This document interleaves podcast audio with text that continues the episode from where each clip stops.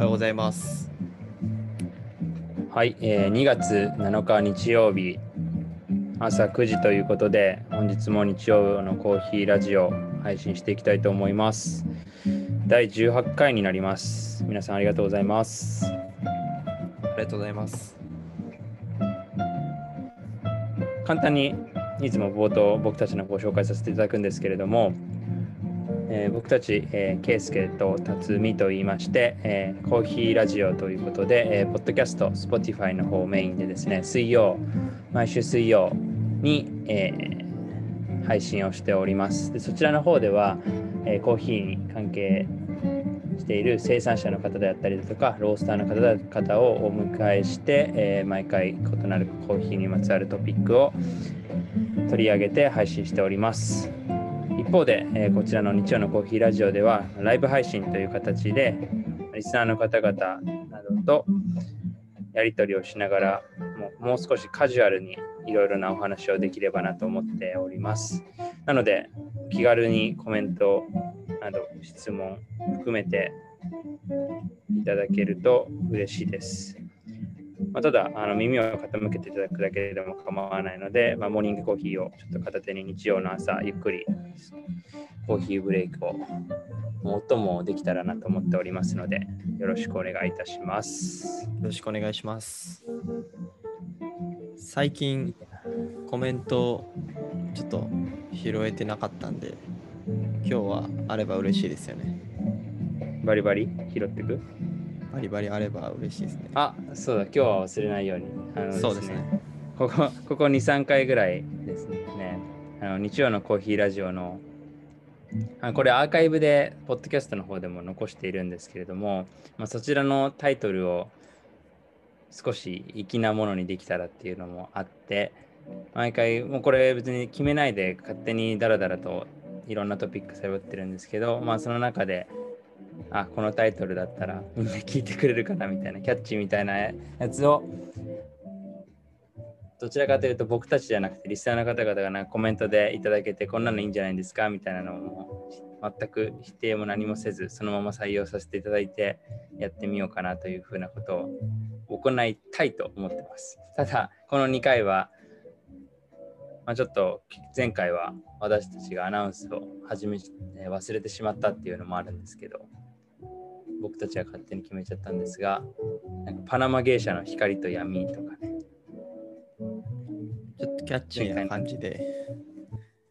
つけたいなと。思ってるので、ぜひ何かあったらよろしくお願いします。お願いします。おはようございます。コメントありがとうございます。ではでは、どうでしたか、この1週間は。この1週間はですね、あの、クラブハウスを、あの、先週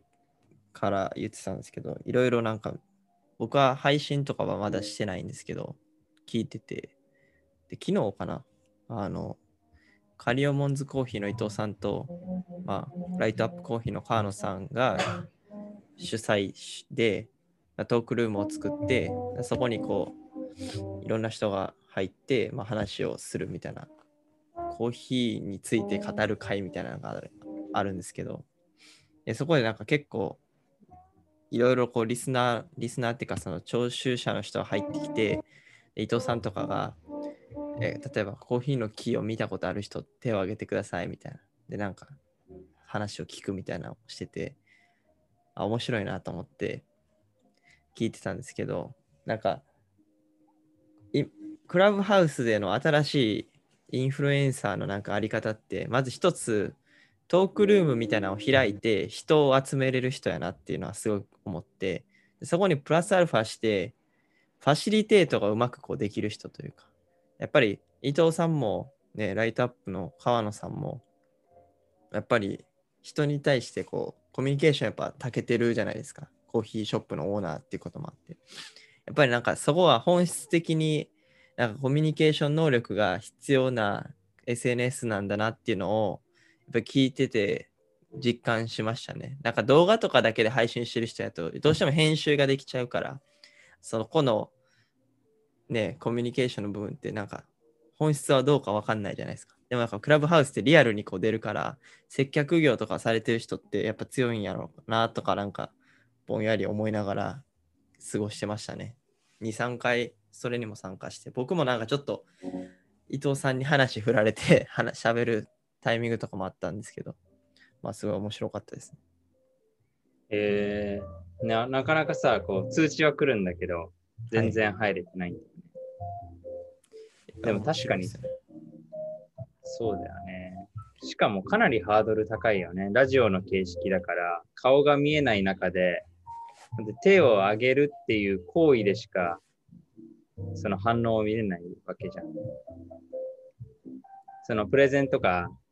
なんか普通のファシリテートでこうディスカッション、グループディスカッションとかだったら顔を見れるわけ。あ、この人なんか参加してね、楽しんでないとかさ、あ、この人乗り気なんだなとかわかるけど、そうじゃないっていうのがすごいハードルが高い。だからもう2択なんじゃないですか、もう。いいと思ってる人は残り続けるし、そのトークルームに。でうん興味ない人はもう入ってすぐ抜けるみたいな。入れ替わりが激しいみたいな。それってどのくらいの時間やるの？いや、あのね、無制限なんで、昨日はその2人が一応12時までって決めて、多分10時ぐらいから2時間ぐらい喋ってたのかな。すで、ごいね。もう本当にえ面白いなと思ったのは、まあ、その2人の話もね、あの盛り上がるんですけど、それ以外の方の、例えば、あの、ユッキーさんとかの普通にその上がってしゃ喋ってて、だからその伊藤さんとかと喋ってる、対談じゃないですけど、こう、いろんな意見を交わしてるところを見て、自分の身近な人が、ね、そういうところで喋ってたりとか、あの、僕が知ってる方もたくさん聞いてらっしゃって、話そのトークルームの中の人ってみんな実名でこのクラブハウス登録してるんでなんか大体登壇した人のプロフィールポチって押したらその人のなんかこう何してる人とかがすぐパーってわかるんであ面白いなと思ってうーん。え、それは何、どんなトピックになるの？もう多岐にわたる。あもうざっくばらんですねでも一応メインのテーマとしてはなんかこれからのコーヒー産業というか業界のあり方みたいなところで例えばダイレクトトレードの方法についてだとか、まあ、コーヒーの物流とか、まあ、その省流に関して話したりとかやっぱりねその辺はライトアップコーヒーの川野さんはたくさんこう思いを持ってはる方なんでもうほんといろんなこうこうあるべきじゃないかとかあこういうのもいいですよねみたいなのいっぱい出てきてで、まあ、リアルじゃあ今今っていうところでその現状こういう問題とかもあるんですよみたいな。あそうなんやみたいな全然その経営してる人じゃないと分かんないようなことっていっぱいあって。なんか印象に残っている話は。ある。印象に残ってるでもなんかやっぱり話されてることっていうのは基本的にやっぱ一貫はしてて。いや問題としてはその農家さんが自然と向き合ってるから一番こうリスクが取ってるリスクとしてやっぱどうしても高い。でそれに対してその金銭の動きっていうのはその農家のところまで行く、えー率がどんどん下がっていっちゃってるからリスク取ってる一一番リスク取ってる人はやっぱりこう利益が入らないっていうのはまあ一つこうコーヒー産業のそのサプライチェーンでの、まあ、課題というか、いや他の産業やったらやっぱりリスク取る人って一番、まあ、儲け、儲けも大きいっていうのがなんか、ビジネスのハイリスク、ハイリターンはいが普通のね、はい。常識ではある。まあ、だからそこの部分っていうのはどうしてもね、構造問題がその昔の、まあ、少し垣間見える部分で悪い意味で、ね、っていうことですね。そうだね。だから、前、川野さんのポッドキャストでも、極論はこう金融やりたいっていうふうに言っていた。そうなんですね。そこを聞いてなかったです。まあ、僕もどちらかというと、そこが一つ大きい、ね、なんか解決策としてはああるところ。ただ、結局今は大企業もそこのリスクをカバーする何か金融のソリューションとかを出してるわけではないけど、ね、基本的にはただ、例えば、ね有名な Nordic Approach っていうあのね、ノルウェーのインポーターとかだと、事前にあの prepayment って言って、まあ、輸入する、購入する前に、えー、融資というか、まあ、融資もそうだし、あとは事前の支払い、支払いのそのサイクルっていうのを少し調整してあげて、まあ、農家側の生産者側の負担を少し下げたりだとか、まだ COE とかもそういうことをやっているよね。えー、結局 COE にエントリーするためには、ある程度のロットが、ある程度の収穫量がないとエントリーできないんだけど、まあ、そこの収穫量高い品質で生産できない生産者もいるわけで、まあ、そういうところをサポートするための、まあ、資金援助みたいなところもしているっていうのはあったりして、まあ、少しずつ多分そういうところは出てきている。あとは保険だよね。保険のところで。例えばね、今回、ホンジュラスの方でハリケーンが来たりとか、あとは、本編の方で読んだブルンジの生産者の話の時も、もう今年と去年で生産量が7割ぐらい減ってしまったっていうような現状があるときに、保険でどんだけキャッシュバックができるかみたいな。なんか多分そういうところの仕組み作りっていうのが今後一番大切になるっていうので、まあ、川野さん自身もなんかそういう金融の、やっぱり1年に1回しかキャッシュが入ってこない。うん、で、そのために1年ずっと投資をし続けなくちゃいけないっていう、さらに見返りも少ないっていうのが、もう根本的な問題だから。どうにかせんと。その、なんか、まあ、コーヒーの場合、そのキャッシュフローがすごい悪いっていうのもありますし、そのキャッシュ1年に1回っていうのもあるんですけど、なんか気になるのは普通に、まあ、日本でもそうなんですけど、農家さんとかどうなんかなと思って、例えば野菜とかお米とかも、うん、そのどうしても1年に1回のあれなんですかね。いや、年一ではないんじゃないの？普通に。いや、それは多分、はい。あれによるかもしれないけどね、その作物に商材、あ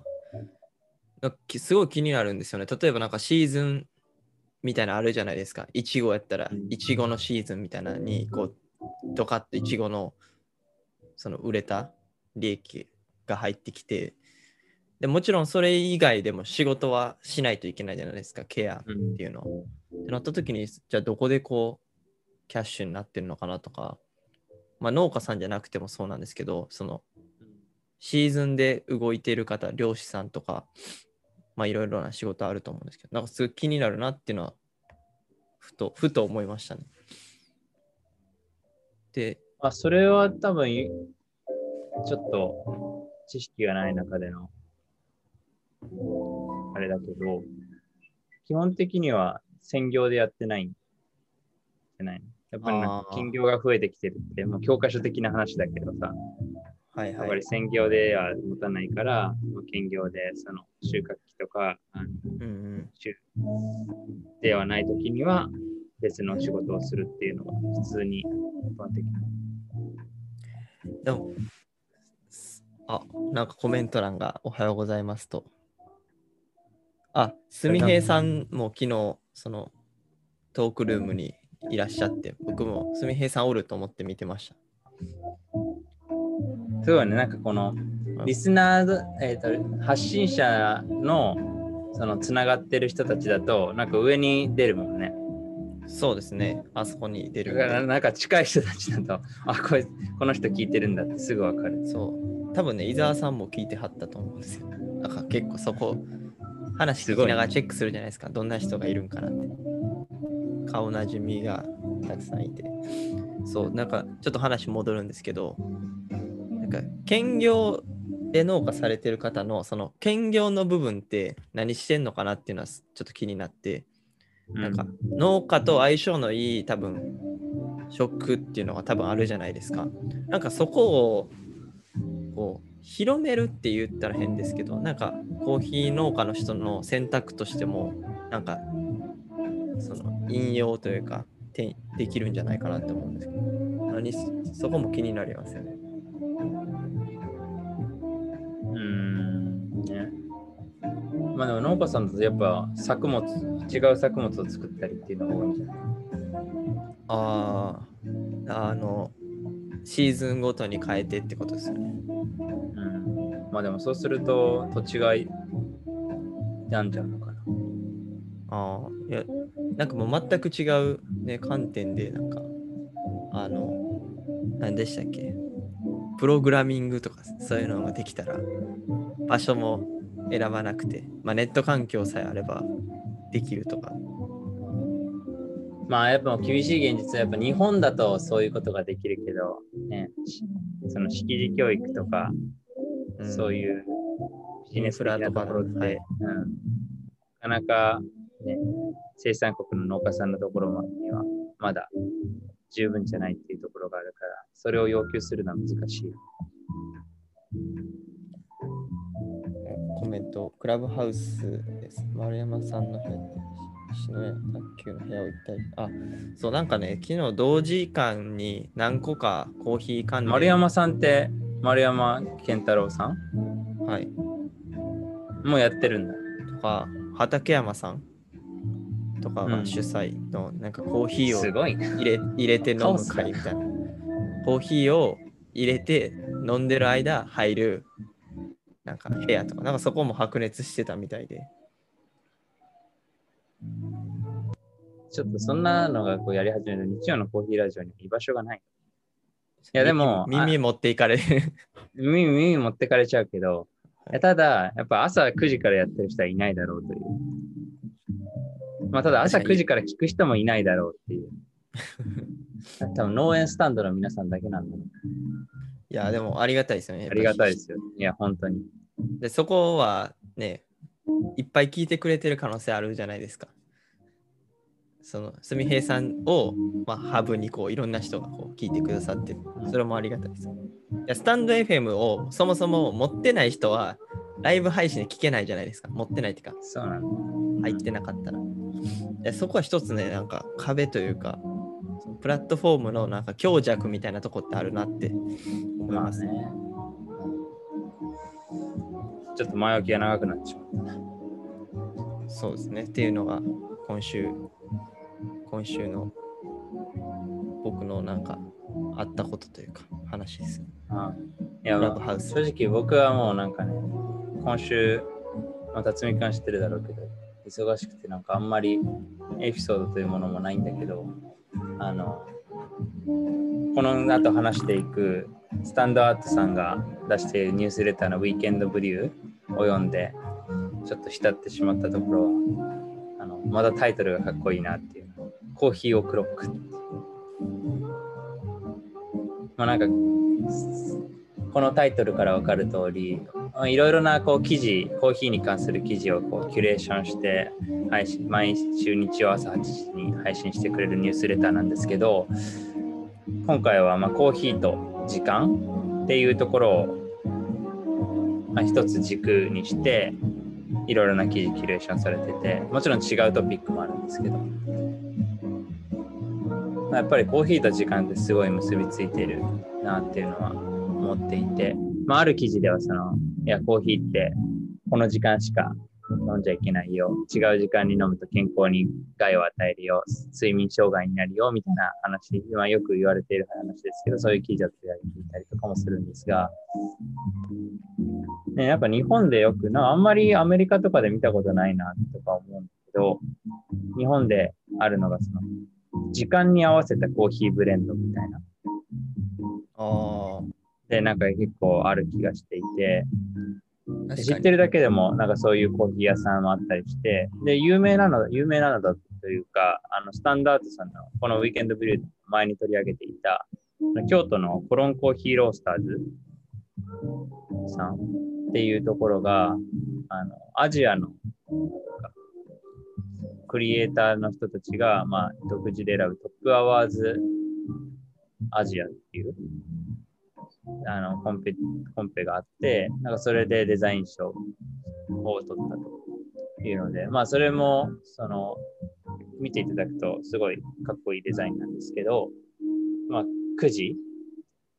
朝のルーティンで飲むやつ、で12時半になんか午後からの眠気を吹き飛ばすために飲むやつ、15時におやつと合わせて飲むやつ、22時でカフェインレスで寝る前のリラックスタイムに飲むやつみたいなコンセプトで、もうそのデザインもそういう形で作られている。なんですけど、なんかそれも、つまり、なんか時間と密に関係しているからこそのデザインのあり方なんだなっていうのを感じつつ、方でね、それはこう絶対的な空間あの、概念としての時間だけど、もう少し主観的な話だと、ね、コーヒーブレイクとか、誰かと過ごすコーヒーの時間みたいな、なんかそういうのもあったり、時間とコーヒーってやっぱ切っても切り離せないから、なんかそこをこううまくいろんな記事取り上げながらやっていて、面白かったなっていう。うん、なんかカッピングとかだと、こう変な先入観とかってこうバイアスを生んでこう味を取るときに影響するみたいなあるじゃないですか。アジアのコーヒーって聞くと酸味がないと思って感じちゃうみたいな。逆にその時間ブレンドとかやったらバイアスかけてこのコーヒーは朝にぴったりですっていう風に売り込めば飲む人もあこの味朝だよねみたいな感じで、まあ、バイアスを使ってうまくこうなんでしょう。味をこん味作りみたいなところを組み込んでマーケティングっぽくできるんじゃないかなって思います、うん、確かになんかブレックファーストブレンドとか結構お店とか行くとその朝食用のブレンドとかあとなんかまあ夜もそうですねディカフェのコーヒーとか夜にぴったりとか。いやでも正直さイングリッシュブレックファストってあるじゃん。はい紅茶ですか？紅茶で。うん、あれよくわかんないけど、いや、ちょっと紅茶詳しくないけど、なんか朝並んでたらイングリッシュブレックファースト取っちゃうね。いや、そういうことじゃないですか。生理的ななんかこう、無意識に売り込むみたいな。いや、だから、うん、言葉ってすごい大切だよね。そういう、うん、だからどうしても、あこれが朝飲む味なんやみたいな、こう、舌と脳がこう、朝イコールこの味みたいなリンクしてで、で、朝はこういうコーヒー飲む。じゃあこ絶対人間だったらそういうのあるよね。いや、絶対ありますよ。機械じゃないんで。うん、はい。もうなんかこの時間にこれを飲んだら、ね、もうそれが当たり前になって、絶対あるよね。うん。いや、だから、ね、その QC のそのクオリティコントロールとかしてる人じゃなければ、コーヒー界隈の人もその時間を意識して、なんですか、コーヒーを売り出すっていうのは、なしではないんじゃないかなって思いますよ。まあ、なんかそうすることで、ね、コーヒーの消費量がやっぱりもっと日本で増えれば、ね、いいよね。そうですね。まあ、消費者も分かりやすいんじゃないですか？そう言って言われてなんか出される方が、うん、ミスマッチとかも防げそうですし、うん、だからやっぱり難しいよね。その前も取り上げたけどシングルオリジンとブレンドコーヒー。うん。どっちがいいの？いろんブレンドはやっぱ難しいと思うんですよね。なんか選ぶ時も僕もむずいと思うんですよ。でもブレンドってもうだからこそあれだよね。マーケティングが良くも悪くも、もうそれが全てだよね、うん、いわゆるもうこのここのコーヒー屋さんのハウスブレンドだから飲みますとか、うん、あとはなんかねこれが朝にぴったりっていう風に売り出されてるから飲みますとか。そうですね。季節とかその桜ブレンドバレンタイン、そう、バレンタインブレンドとかで結構深入りで、うん、クリスマスブレンドとか、そういう。確かに消費側のトレンドをこう抑えれるっていうのもブレンドの良さかもしれないですね。シングルオリジンだとどうしてもそのいいものができたらそのまま持ってきてそのまま使うじゃないですか。でもブレンドって例えばねバレンタインやったらチョコレートに合わせたようなコーヒーが作れたりとかなんかこう春ブレンドやったらこうちょっと爽やかな明るいブレンドにしたりだとかねなんかそこを消費側のそのシーズンのイベントとかによって変えれるっていうのも、まあ、ひマーケティング要素が大きくなる要因でもあるんですけど、楽しみ方の一つででもありますよね。ちょっとそのマーケティングのやつ広げたいんだけど、コメント結構いただいているので、はい。あ、ナスケンさんおはようございます。すみへいさんコメントしてるってことは農園スタンド暇してますね。そういう裏事情が まあ見えないんでね、あの繁盛してることを祈ってます。あ、はいナグさん、あナグさんおはようございますりが。とうございます。け結構ナグさんも吉祥寺でいろいろ活動されてる。みたいですね。なんかツイッターも紹介してくださってたんで、ありがとうございます。伊沢さん、ディカフェコーヒー最近よく聞かれます。やっぱディカフェはなんかずっと話してますよね。なんか。すごいもう話しているんで、ぜひ、別の回、あ、だからデカフェどの回で話したか忘れてしまった。まあただな、ね、まあ、デカフェはやっぱり日本だと、まだまだ欧米に比べると、そのシェアっていうのが少ないっていうのと、えーこの頃、その三重県の方で、えーまあ、新しいデカフェの超臨界、酸化炭素抽出技術っていうのができる工場があるので、まあ、そこでこう、デカフェ、まあ、デカコっていうデカフェブランドができて、まあ、そこで、そこのなんか OEM みたいな感じで、いろんなカフェさんがデカフェの新しいやつを出し始めているんで、確実に今後数年では伸びていく市場ですよね。ただやっぱりね、結構競争があるのと、まだまだパイは少ないんで、どこまで広がるかなかなか難しいよね。そうですね。だから、まあ、昔からあるのは、その、例えば、妊娠されててカフェインを避けたい方とか、まあ、ちょっとカフェインにて強いこう反応を見せるような方はディカフェを買うっていうのがもともとのディカフェの消費する人だったのがだんだん普通にコーヒー飲める人飲む人をタターゲットにそういう人も夜にちょっとカフェイン控えてコーヒー飲みませんか？みたいな提案をしていけば、まあ、パイとしてはこう広がるしなんかまずはそこを広げていくっていうのがディカフェの市場が広がるなんていうんですか。第一一歩というか。まあでも少しずつだろうね。いや、要はベジビーガンとかベジタリアンと近いっちゃ近いまあそうですね、まあ、うんカフェインに対してっていうんですよねまあ少しちょっとね、ビーガン、ベジタリアンは、のあれは方は、まあ、その健康的なところっていうよりか環境に対してのっていううん観点もある。ちょっとそれだけじゃない部分はありますけど。ただそのビーガン、ベジタリアンの専門店っていうのも少しずつできてきているじゃん。ただそれも本当少しずつだよね。うんだからなんか、うんなかなかちょっと歴史的なところもあるのかわからないけど、浸透のスピード速くないよね。だからデカフェもそんな速くないんじゃないかな。うんまあだからじわじわ広がってでもやっぱりメインはそのカフェインも含めてコーヒーっていうのはなんか、まあ、それもこうだって言い切るのはどうかと思いますけどまあなんかある一定の層に支持されるようなディカフェ市場が出来上がるんじゃないかなっていうのは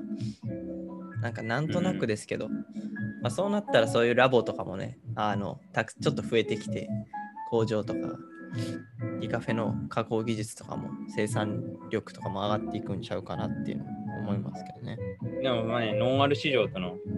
比較だよね。そのノンアル市場ってそんな広がってんのかなっていうのもそうですね。またこの話は。数字見ないとあれだな。うん、あ伊沢さん、最近コーヒー飲む人でも夜はデカフェって人が多くなってる気がします。そうなんですね。どうなんだろうな。で僕はでも夜はディカフェやったら飲みます。そのどんななんか科学的ななんかレポートとかを出されてもやっぱりなんか自分の体感が全てじゃないですか。やっぱり夜にコーヒー飲んだらなんか寝つき悪かったり思い込みとかも言われるかもしれないですけど、思い込みですらやっぱりなんていうんですかあの自分のコンディション悪くなるんやったら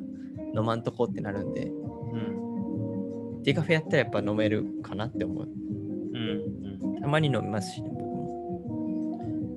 ちょっとコメントをたくさんいただいて、あブレンド、本当にそうですそうですね、コンセプトで選びますよね。ライトアップとかコンセプトでシングルオリジン選んでますけど。だから、コーヒー好きな人はシングルオリジンいっぱい買ってきて、味もわかるんで、これは朝に飲もうとか、自分でこう判断できるじゃないですか。でもなんかそういう人ばっかりじゃないから、こうやってお店側が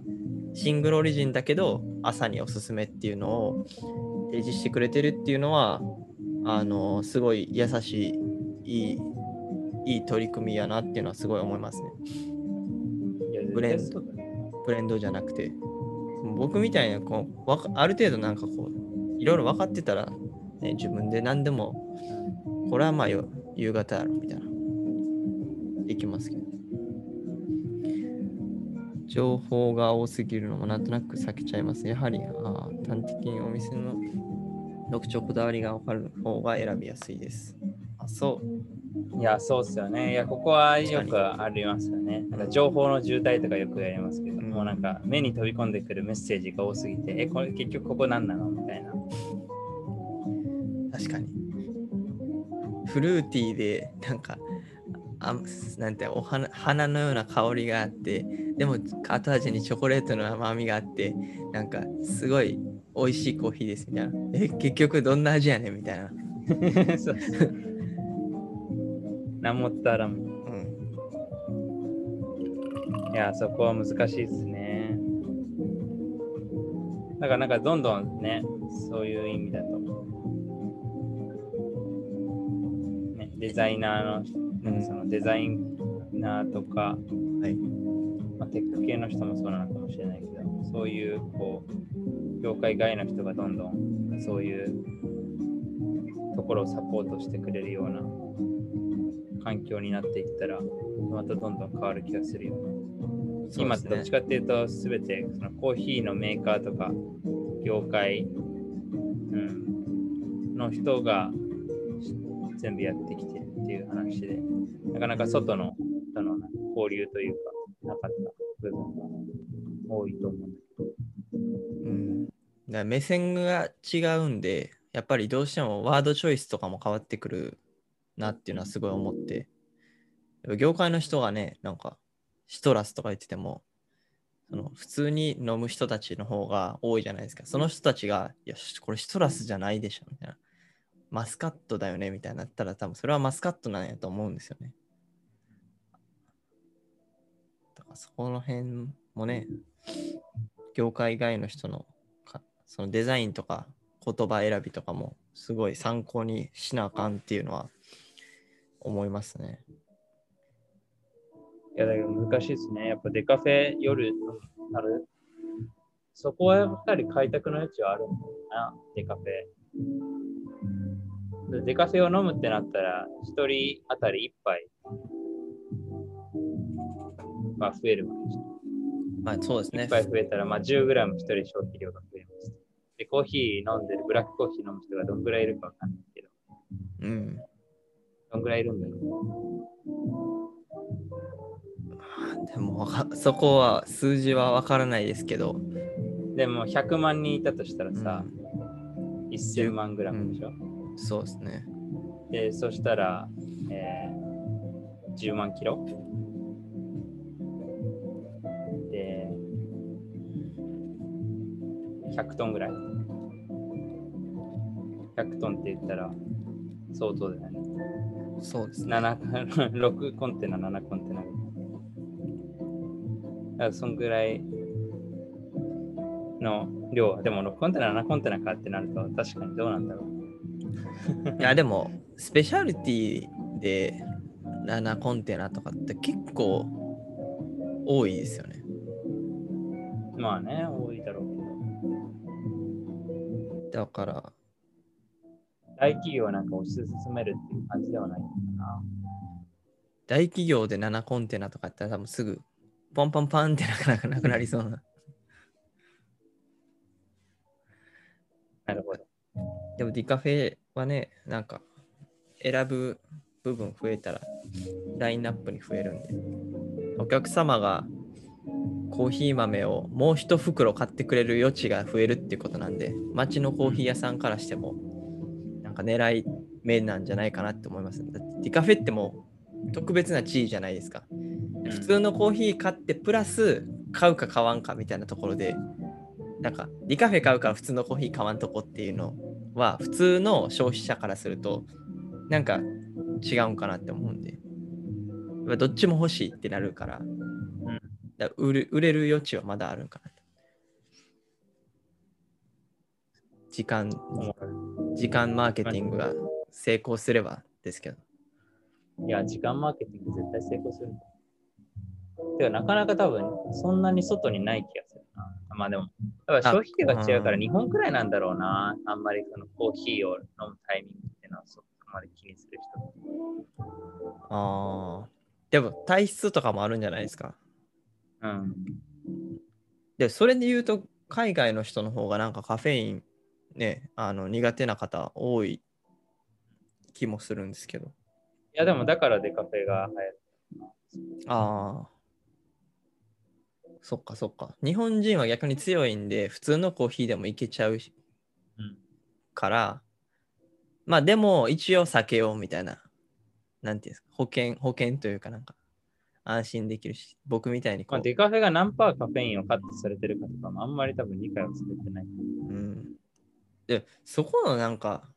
97%とか98%とか99%とかっていろいろ書いてるじゃないですか。じゃあでも1%入ってて、それって人体に何か影響はあるんですかね？そこは、あの、ここで話しても答えでんから、スタートで調べよう。っていう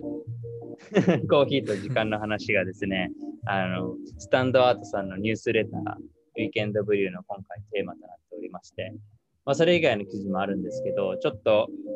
結構いい時間になってきたので、それ以外の記事も僕らで気になったものを取り上げて掘り下げていきたいと思います。で僕から言っちゃっていいですか？はい。僕はあの、トシさんが、編集長のトシさんが最初に記載しているコメントですね。おはようございます。今週はどんな1週間でしたかから始まるコメント読ませていただいたんですけれども、あの、ここで出てくるあのルシア・ソリスさんっていう方がいらっしゃるんですけど、これ発酵デザイナーっていうふうに日本語訳されてて、あ、そうか、そういう言い回しもあるのかっていう感じなんですが、このルシア・ソリスさん、僕も前もなんか何回も話してますけど、結構ファンで、どういう方かっていうと、カリフォルニアのあの有名なワインリーのオーパスワンで、えーまあ、クオリティコントロールなどをやられていた方で、ある時からそのコーヒーの方の発酵、生成の方に関わるようになって、まあ、英語名ではプロセッシングコンサルタントっていうふうに発酵コンサルタントみたいな感じで言うと思うんですけれども、で活動されていると。なので、消費者寄りというよりかはどちらかというと、生産者の方と一緒に、え活動をされている方です。でコロンビアからアメリカに移民された方だったよと記憶してます。で、このルシア・トリスさんが、まあ、いろんな活動されてるんですけれども、まあ、ポッドキャストの方も精力的にやられてまして、えー、メイキングコーヒー with ルシア・トリスっていう題名でやってます。で、ターゲットは生産者の方なので、もうかなりマニアックな、えー、生成の話をテーマにいろいろと取り上げてるんですけど、まあ、例えば、この頃あったやつだと、糖度とは何か。で、ブリックスと。値っていうのが何をこう、あのそこで見ればいいのか。実際にその数値って正しいのかとか、なんかそういう話。あとは anaerobic fermentation って何？実際なんかマーケティングで使われてるだけじゃないのとか、なんかそういうこう専門家ならではの見地から発酵とは何か、でその発酵が生産者に、発酵の方法が生産者に与える影響は何かとか、なんかそういうことに深く切り込ですね。すごい面白いです。今はコロンビアでフィールドワークみたいな形で住み込みで現地の生産者の方となんかいろんな発酵プロセスの実験とかやられているみたいですね。なので、外部への発信っていうのは一旦少し休止されていて、そこでいろいろ研究をしたのをまた出しますっていうのをアナウンスされていますね。前も話したんですけど、あの Patreon っていうあのアプリがあって、あのなんて説明したらいいかな。オンラインサロンが日本だと分かりやすいのかもしれないですけど、まあ、ある一人の人がやってる活動を、おまあ、より深く知るためのコミュニティになっていて、でそれは一応対価を払って、まあ、その人の支援、活動の支援にもなるっていう、それをサポートするアプリがあって、ルシア・ソレスさんもそのアカウントを持たれているので、僕も参加してます。1ヶ月3ドルです。なんで、1杯のコーヒー。で、ルシア・ソレスさんの専門的な話を聞けるというので、とても面白いです。なんで気になる方はめちゃくちゃマニアックですけど、で、でな何か、うん。ほ他に入ってる人って、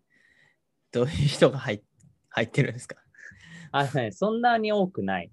入ってる人は。まだ100人とかいおででも結構お多いですよね、100人。そう、結構多い多い。えー、多分生産者の方がメインだと思う。あとはちょっとマニアックなロースターの人とか。あーじゃあ業務に活かせるか、活かせる知識とかが欲しい人ってそういう。いや、だってもう本当にマニアックで、その生成のレポート、自分がこう、これいいなって思ってる最新のレポートとか、うんうん。なんかそういう話とか、生で自分があの調べたこのプロ生成のデータとか、なんかそういうのをこう配信してる。うーん。じゃあどっちかというともう B2B というかなんかビジネスしてる人に向けてってことなんですね。で、あの、ルシそのルシアさんの活動をなんか別にトシさんが取り上げてるわけじゃないんですけれども、やっぱりルシアさんもあの発酵コンサルタントっていうことで、生産者の方が、ま、どういうような発酵をやったらいいコーヒーが作れるか、えしかもその持続的にいいコーヒーを作り続けられるかっていうことを、まあ、重きを置いていて、なので、本人も公言されてるんですけれども、あまりこう、もうファンキーな発酵っていうのを別に農家の人に勧めたいっていうスタンスの方じゃなくて、あくまでその生産者の方が楽に、いい意味で楽にいいコーヒーを作れるための方法って何かので、いろいろやられてるところです。なんで、ここでこうナチュラルプロセスのコーヒーを作るためにパティオでの乾燥に24日4日間かけていたところ、タンク内で酵母発酵させることで似たフレーバーを持つウォッシュトプロセスのコーヒーを34時間で作れるようになったそうです。っていうふうに書かれてるんですけど、まあ、24日間かけて乾燥34時間で作れる方法を導入できれば、生産者の方にとっては、まあ、負担は少なくなっていいよ。という話です。ただ、その、この文章の、トシさんの文章の中では、あの、その話を聞いた、あルシアさんの話を聞いた、あある、まあ、ポッドキャストのホストの人が、いや、でもタンクで作ったっていうより、パティオで乾燥させたって言った方が、マーケティング的にロマンチックですよねっていう場面があって、これにはちょっといろいろ考えさせることがあるよねっていうふうなことを書いてますね。どうすか？さすみ君。タンクで作ったっていうより、パティオで乾燥させたって言った方がロマンチックなんですか？ああ、ロマンチック。うん。でもなんか意外となんかそん、そこはなんか求めてないんじゃないかなとも思うんですけどね。なんか正直どこで乾燥させたとか。なんか付加価値として知ることができる方が、なんて言ったらいいんですかね。僕僕的にはなんか情報があるっていうこと自体がもう、でもう十分で、なんかそこの中がパティオで何時間とかって飲む人からしたらあんまり気にしないんじゃないかなって思うんですけど。どうなんでしょう。飲む人は絶対そうだよね。うん。でまずパティオで乾かすなんて知らないし。うん。で、なると、ロースターの人も必然的に、その自分たちが抱えてるお客さんが求めてないところをバイヤーに求めるかってなったら、求めないんじゃないかなって思うんですけど、どうなんでしょあコーヒーが美味しいかどうかなんだろうな。う。うん、でもやっぱり、ロースターの人は求めるんでしょうね。うん、でもなんかそういうこういう発言があるっていうことは、うんうんまあ、日本のバイヤーの人はどうかわからないけれども、アメリカのバイヤーの人だと、そういう発想があるってことだよね。なんか情報も、うん。でもどちらにしろ、その情報自体は一緒じゃないですか。タンクで34時間、パティオで24日間っていう、その違いじゃないですか。で、お客さんも別にそっち、どっちがいいとかもないとなった時に、なんかこう、え？じゃあどっちでもよくね？って思う。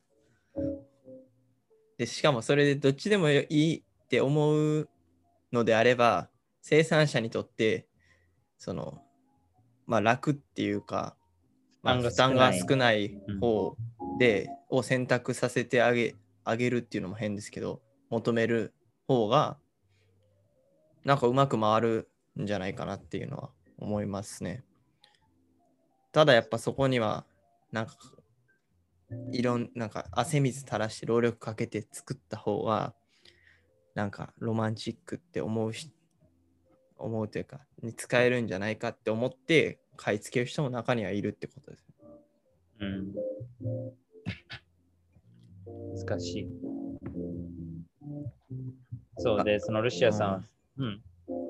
そう、そのタンクっていうのもはい結局、なんか、ね、農家さんがこう取った、こうこだわったタンク、あ見るからになんかすごそうなタンクを、こう、インスタとかで発信することでロースターの人たちを、この人たちはすごい。で、これを使えるマーケティングにして、こういう風に作られたんです、この豆って言って見せれるし、ロースマーケティングとして使いやすいっていうことがあるけれども、結局そういう単価が高価だから、なんかそういうものに頼るんじゃなくて、もう少し身近なものでできるような研究性発酵のやり方もあるから、まあ、そういうものを私は発信していきたいう、ことを言ってます。ああ、なんか、ね、考えさせられますね。なんか冒頭でこの圭介さんが、まあ、金融関係に関わって業界を良くしたいって言ってたんですけど、なんか僕は逆にめちゃくちゃ強い小売りを作りたいなと思って、なんか、まっとうな付加価値をつけたいなって思ったんですよね。なんかこれって結局ロースターさん、この特定じゃないですけど、なんかこう、農家さんがこういうことをしてこういうことをしてっていう情報を使ったマーケティングでなんかどっちかっていうと農家さんにに、まあ、押し付けじゃないですけどそのそれを頼使って売ろうとしてるじゃないですか。なんかそうじゃなくてちゃんと売る側に本当に価値があってその商品だけじゃなくてその人とかなんでしょうお店とか会社に価値があってちゃんとしたまっとうな付加価値でいいものをいい値段で売れたらまあ全員にちゃんと利益分配しても自分たちもあの経営を続けていけるっていうことはできるなと思ってなんかまずはもうめちゃくちゃ強い小売りがあったらそのできることも広がっていくしなんかこうまっとうに付加価値をつけるお店を作りたいなっていうのを思ったんですよね。ライバルは？ライバル、ライバル、そそれはちょっと言えないですけど。でも、まあまあまあ、まあまあまあ。まあね、だから、その農家さんがいろんな情報をあの持ってきてくれて、それに対して労力を払ってくれて、それを売りにしてお客様にこう商品を、コーヒーをこう売るっていうスタイルじゃなくて、それプラス、ちゃんと自分たちの価値っていうのも載せて、それを納得した上で消費者が買ってくれるようなお店っていうのが、僕的にはめっちゃ強いなと思って。ねまあ、あとは、それ、やっぱめっちゃ強い小売りっていうところにも込められているんだろうけど、やっぱ規模が必要で。そうですね。規模はもう、そうそう、本当におっしゃる通りですね。あの、なんかこう、こういう考え方変か変なんじゃないかなって思うんですけど、なんかこう、すごい1店舗しかないスナックが、で、スナックとかもそうじゃないですか。お酒自体は本当にスーパーで売ってるものと変わんないけど、そこのママさんとかが本当にこう、その人の価値っていうのが載せられて、まあ、一杯こういくらっていう価格でこうお酒が売られてると。でもそこのスナックだけがそうやっててもその規模っていうのはどうしても大きくならないんで扱う量っていうのも限られる。でもそれが例えば変な言い方ですけど歌舞伎町とかのねこうホステスのなんかお店とかになると、まあ、それなりに量も入るじゃないですか、お酒の。ってなったら、まっとうな付加価値をつけつつも、まあ、高価格で販売して、それをちゃんとお客さんが納得して、こうぼったくりとかじゃなくて、ちゃんと払ってっていうのなってて、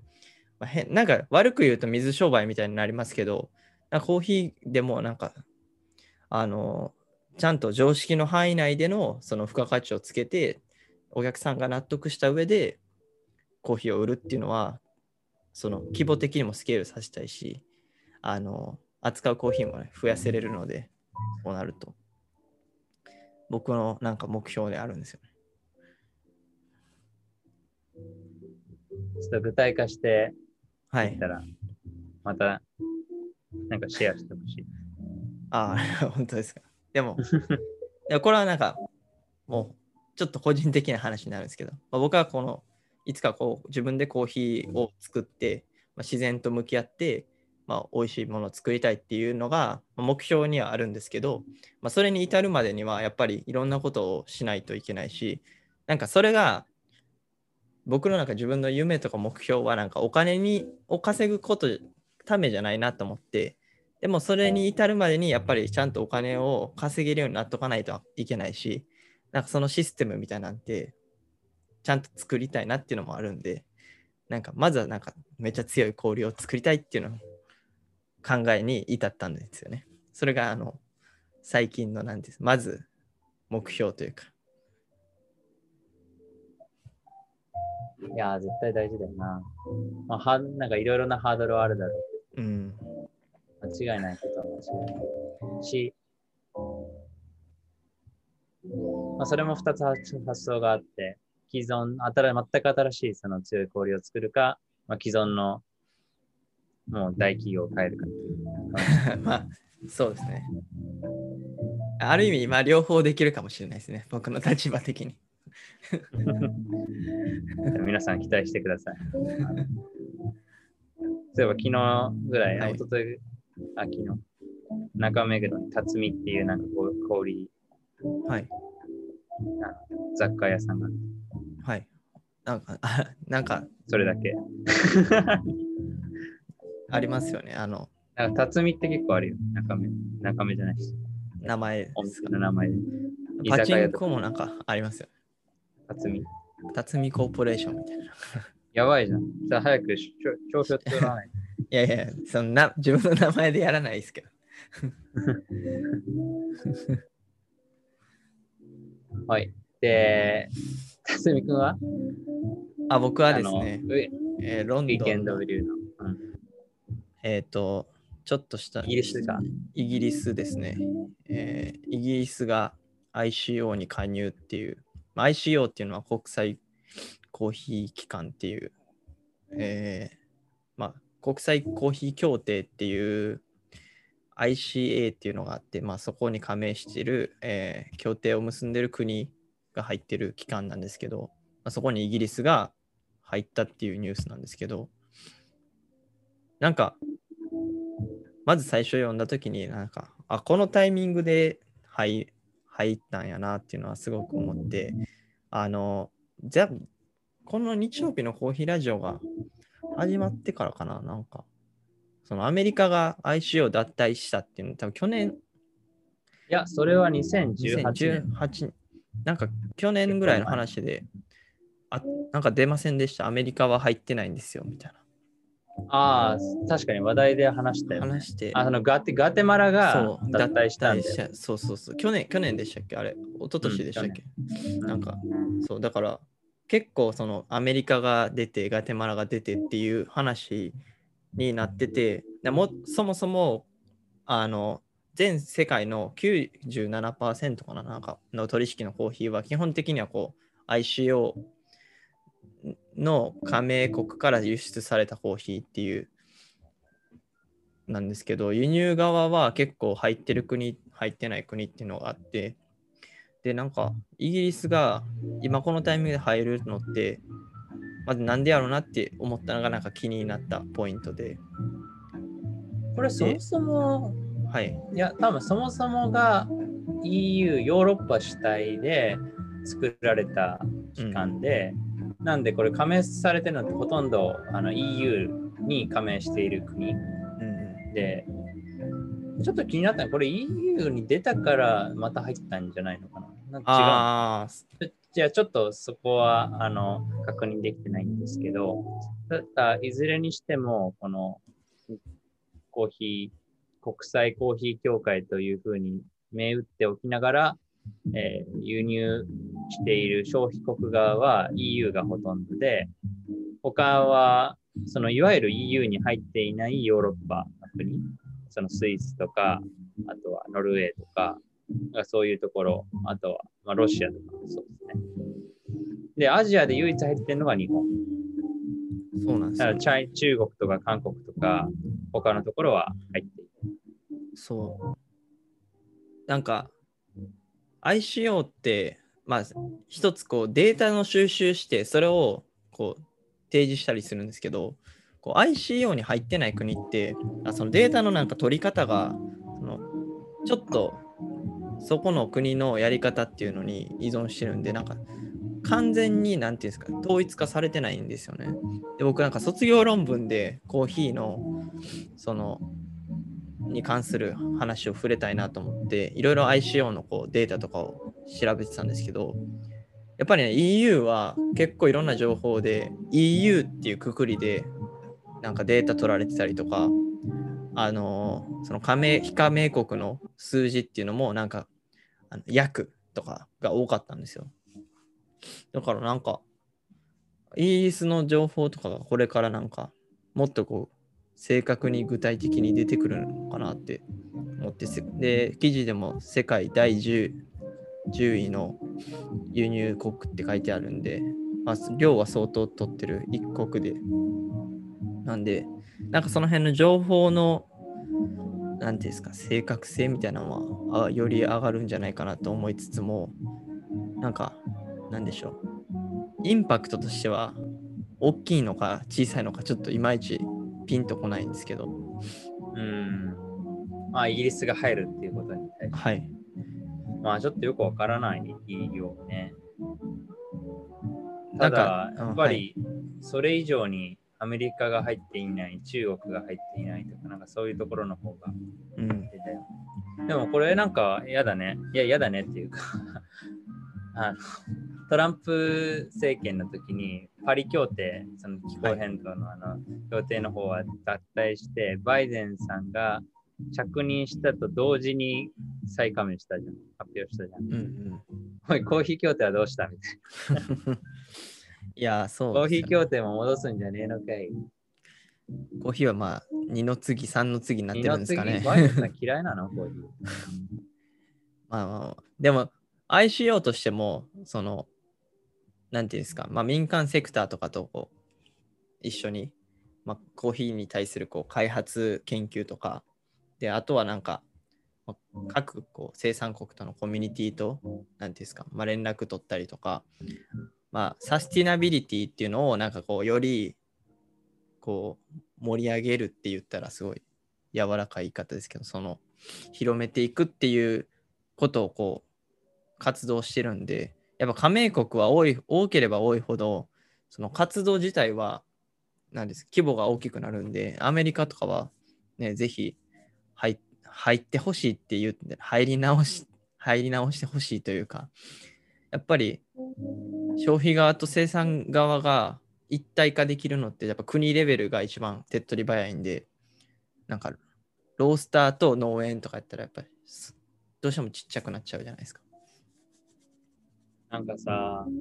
ネスレ VS なんとかとかあるんじゃないかなとか思う。あーなんか、はい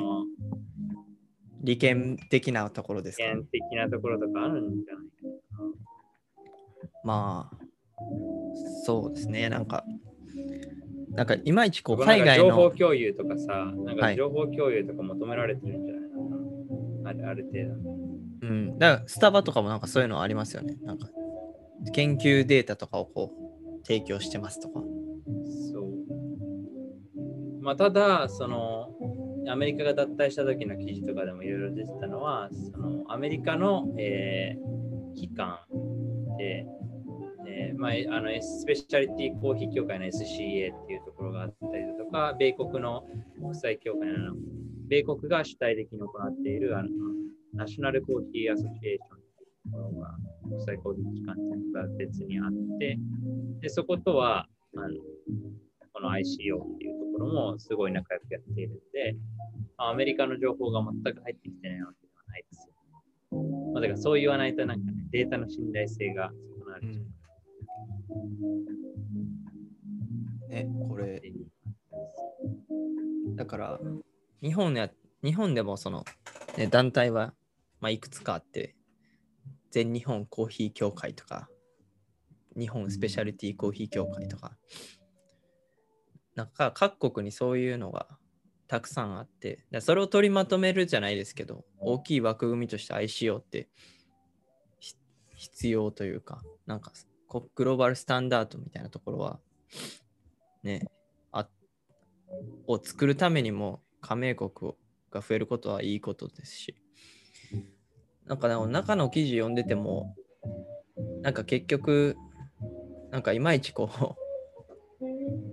なんかイギリスが入る、なんかすごいメリットとかっていうのは、なんかいまいちピンとこなかったんですけど、なんかありました？いや、なんか、その、あ、ごめん、消えちゃった。なんか記事だけを見るとさ、どっちかっていうと、そのイギリスが入ったっていう後になんか、そのバーチャルイベントで、レポートも出しました、年間レポート出しましたみたいな、そうなんかその内容がほとんど、うん、で年間レポートもちょっと目通してて、めちゃくちゃ長くても無理。感じだったからまだ読。コーヒーはイギリスに、英国にとってすごく重要で、みたいな、なんかそういうコメントがあって、お飲料のこうコーヒーの生産をなんか保護しつつ持続するみたいな内容があって、なんか、それでなんか、な何がこう、具体的に重要なんかなって、量なんかなとか、なんか取り組みなんかなとか、そう、その辺はいまいちあんまり数字出てないからよくわかんない。うん。イギリスって有名なコーヒー会社とかがあるんですかね？商社とか。あんま聞かないけどね。いや、もちろんその、全然日本より規模はでかいところはいっぱいあるんだけど、やっぱり大きいのってスイスとか、ドイツとか、そこら辺ね。ねまあ、ボロカフェとか、イーコムとか、そういうところは全部そうですね。ドイツ、スイス、ドイツなんでイタリアのそのイリーとか、あとはえドイツも、あのコーヒー器具とか、器具っていうかその関連の焙煎機もドイツですし、ね、エスプレッソマシンもイタリアとか、そっち。まあでも歴史はあるんだろうね。もちろん。うんまあコーヒーハウスのコーヒーハウしスの歴史があるから。ジェームス・ホフマンもロンドンですし。ちょっとこの情報はもう少し僕らも見てみて、何か新しい情報あったらシェアさせていただきたいと思います。はい。あ結構長くなっちゃったというか、なんかダラダラと喋ってしまった。ではでは、じゃあ最後タイトルを決めて終わりましょう。そうですね。全然忘れてました。でなんか、これはちょっとしぜひ聞いてくださってる方も、なんか、この回のタイトルがあったら、なんかキーワードだけでもこう、教えてほしいですね。はいこれ印象に残ったみたいな。そうですね。まあ、でも最後に引っ張られるっていうのはあるかもしれないですね。だからイギリス、ICO、イギリス、なぜ？なぜ今？コーヒーを、コーヒーオクロックと。ああ、そうか。時間の話も最初そう時間30分ぐらい盛りやん。コーヒーと時間の不思議な関係みたいな。確かに。時、コーヒー、そうですね。コーヒー。時間。これさ、最後いつもさ、このトピックでさ、あのタイトルをな悩んで終わるとめっちゃ尻すぼみで終わり方汚くなるよね。確かに。じゃあもうなんかこう、話の途中でこれでいいんじゃないですかっていうのが出出たらそれにします。あ、それにでもコーヒーと時間の不思議な関係っていうのはいいいいですね。なんか小説っぽくて。小説じゃない、新書、新書っぽくて。なんかもう確かに新書っぽい。新書で売帯れそうだな。帯あったら買いますよ。だからそんな感じ。確かに。書くコーヒーラジオとしてだ誰かちょっと出版社の方ご紹介していただければ嬉しいで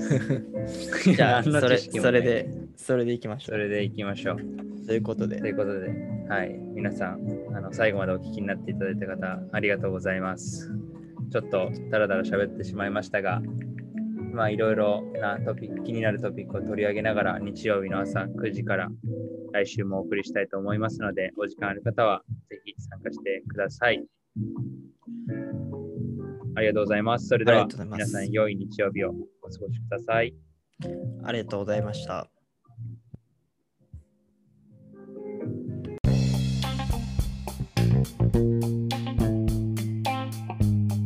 Thank you for listening. This is Coffee Radio. See you next week.